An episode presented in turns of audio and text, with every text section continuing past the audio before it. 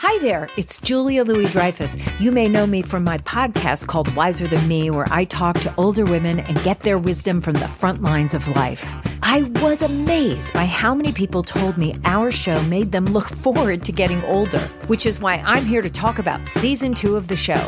Sally Field, Billie Jean King, Beverly Johnson, Ina Garten, Bonnie Raitt, just to name a few. All hail old women. Wiser Than Me season two is out now from Lemonada Media. It's Merriam Webster's Word of the Day for January 14th.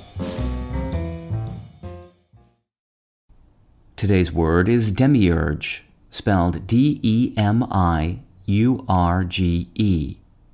Demiurge is a noun that means one that is an autonomous creative force or decisive power.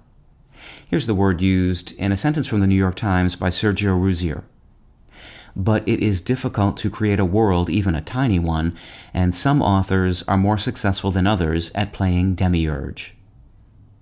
In the Platonic school of philosophy, the demiurge is a deity who fashions the physical world in the light of eternal ideas.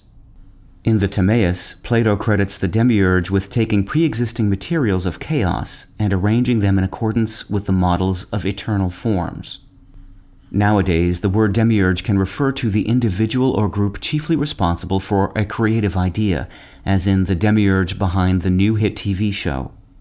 Demiurge derives via late Latin from the Greek word meaning artisan or one with special skill.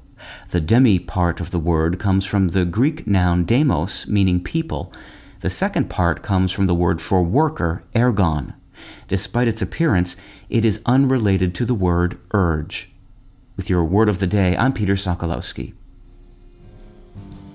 Visit Merriam-Webster.com today for definitions, wordplay, and trending word lookups.